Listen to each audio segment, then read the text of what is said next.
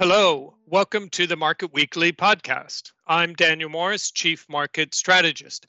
This week, I'm joined by David Bouchoucha, who is head of private debt and real assets. And that, I guess, raises the question why would one be interested in private debt and real assets? And I guess I'd start by answering that question by thinking about the current situation with public markets and some of the challenges that they present for investors currently. First topic I might raise is diversification and the fact that in public markets you don't get the same level of diversification that you used to. We think about globalization, which is important not only in the sense of trade globalization that we're all very familiar with, but also the globalization of capital. And one of the results of that is that equity markets, for example, have now very high correlations uh, globally between countries and between sectors. Additionally, with low interest rates, if we had in the past looked to highly rated government debt as a hedge against riskier assets, as a hedge against equities, it's more challenging for government debt to provide that hedge these days. So you don't, again, get that diversification.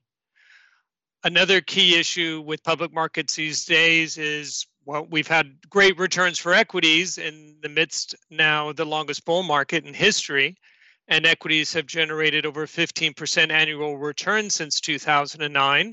Uh, that's all great, but when you think about the future, you probably have rather lower return expectations for equities.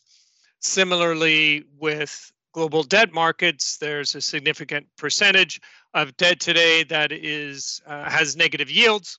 So when you think about how you're going to generate meaningful positive returns out of debt, it becomes quite challenging. So hence we think about private debt in real assets as an alternative. So David, my first question to you, we think about 2020, of course, an extraordinary year in many ways, very good returns for equity markets, but also very high volatility, which isn't necessarily what investors are always looking for. How did private debt markets behave? Yes, Daniel. First of all, hello everyone. And indeed, uh, an exceptional, extraordinary year. I think we can use all kinds of words, but that's absolutely true. 2020 is a kind of year that no one will forget, I think. When it comes to private debt markets, at least I think what we can say is that 2020 has been, I would say, a bit more peaceful uh, than what was observed in public markets. This is very important, actually, because our clients, clients who invest in private debt, expect a number of things from this asset allocation. But one of the things that they expect from private debt is to provide income source, to provide yield with lower volatility. And to that extent, 2020 was really a test. And what happened in 2020 is that the resilience of uh, private debts was demonstrated in general. And what we observed is that while in general credit markets, public credit markets, experienced a drawdown of 15, 20, 25% in March, April before rallying as much towards the end of the year and throughout the year. In private debt portfolios, of course, each portfolio was different. Maybe uh, there have been in the marketplace portfolios having some credit issues, but overall, overall, what's happening is that private debt portfolios, which are valued with uh, sound valuation methodologies based on fundamentals, based on the fundamentals on the companies, have experienced a bit of volatility because, of course, some ratings had to be adjusted, of course, the valuation had to be adjusted, but nothing to compare with what observed in public markets. Most often in the market, what we've seen is adjustments of 4 to 5% for the portfolios which were behaving well. So that is very important. The other thing that private debt markets have demonstrated in 2020, apart from this lower volatility, is the fact that even in a year which was very exceptional like this, it was still possible to originate source assets and loans. And it was also possible to find the famous liquidity premium that clients are after when they invest in private debt. Of course, this has not been true at all moments of the year. In March, April, in 2020, there was little to be done in terms of transactions. And on top of it, the liquidity premium very temporarily became negative because spreads on public markets had skyrocketed.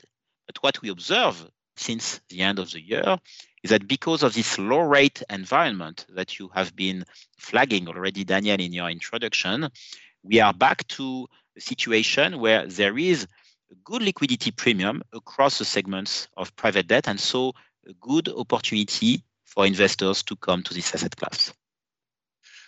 Now, all of us have been changed by the experience of the pandemic, not only in our lives, but also when we think about investing. Have you seen a change in investor interest because of the pandemic? And uh, related to that, what are some of the better opportunities you see in your space given the current environment? Yes, sure. Of course, the pandemic is changing a number of things. It has led everyone, investors, borrowers, asset managers, to revisit their business models and the way they look at things.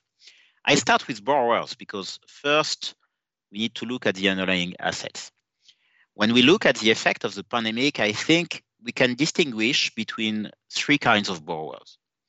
You have a first kind of borrower, which are the borrowers which are in sectors which are heavily impacted by COVID and which also are impacted in a way that may be not only during the sanitary crisis, but could continue after the sanitary crisis. And so those are sectors where there is a fundamental need to revisit the business models.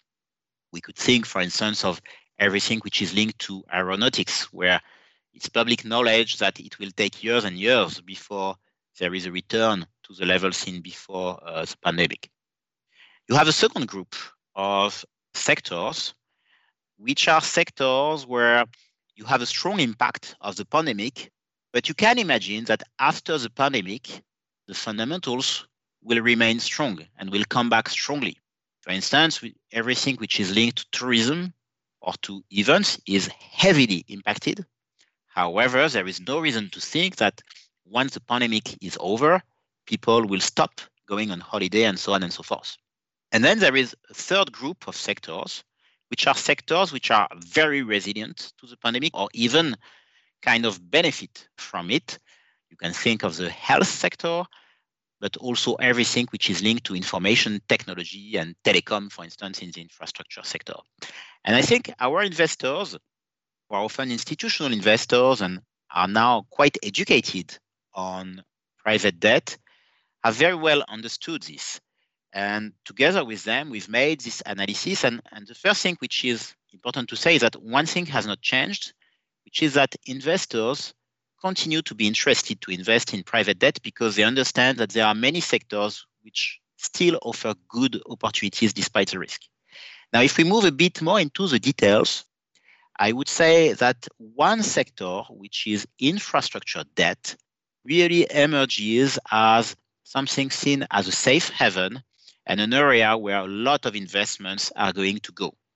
Of course, it's not true for all infrastructure.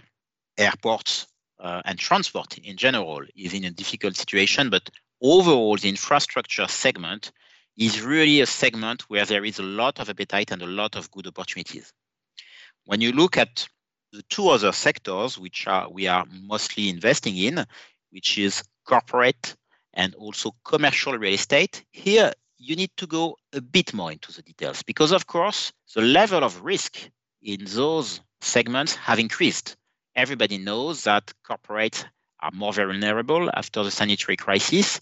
And in commercial real estate, you have sectors like offices, like hotels, which are big sectors in commercial real estate, which are really very impacted by the pandemic. What is interesting here, though, is that provided that you are able to adapt your portfolio construction, you still have in each of those segments very good sources of value.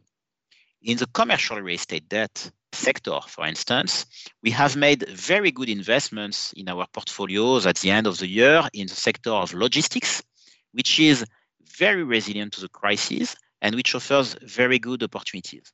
So investors are looking at it, of course, each of them with their own risk appetite I would say the most defensive are focusing a bit more on infrastructure because it is seen on safe haven, but all are looking at opportunities across uh, the various segments. And we believe that there is a strong source of value in each of the segments, provided that you can adapt portfolio construction to the new situation created by the pandemic. Now, one theme that's very important to BNP Paribas as an institution certainly is sustainability, sustainable investing. How do you think about sustainability when it comes to private debt? We have a strong conviction that sustainability is absolutely key when you invest in private companies. It's quite easy to understand after all because when we invest in an infrastructure project, or when we invest in long term debt for a corporate, most often we are taking positions for the next 10 years, 20 years, 30 years sometimes. So you see, when you have this kind of length of position and you cannot sell most often, this is illiquid. The, the word sustainable does mean something. It has to be sustainable.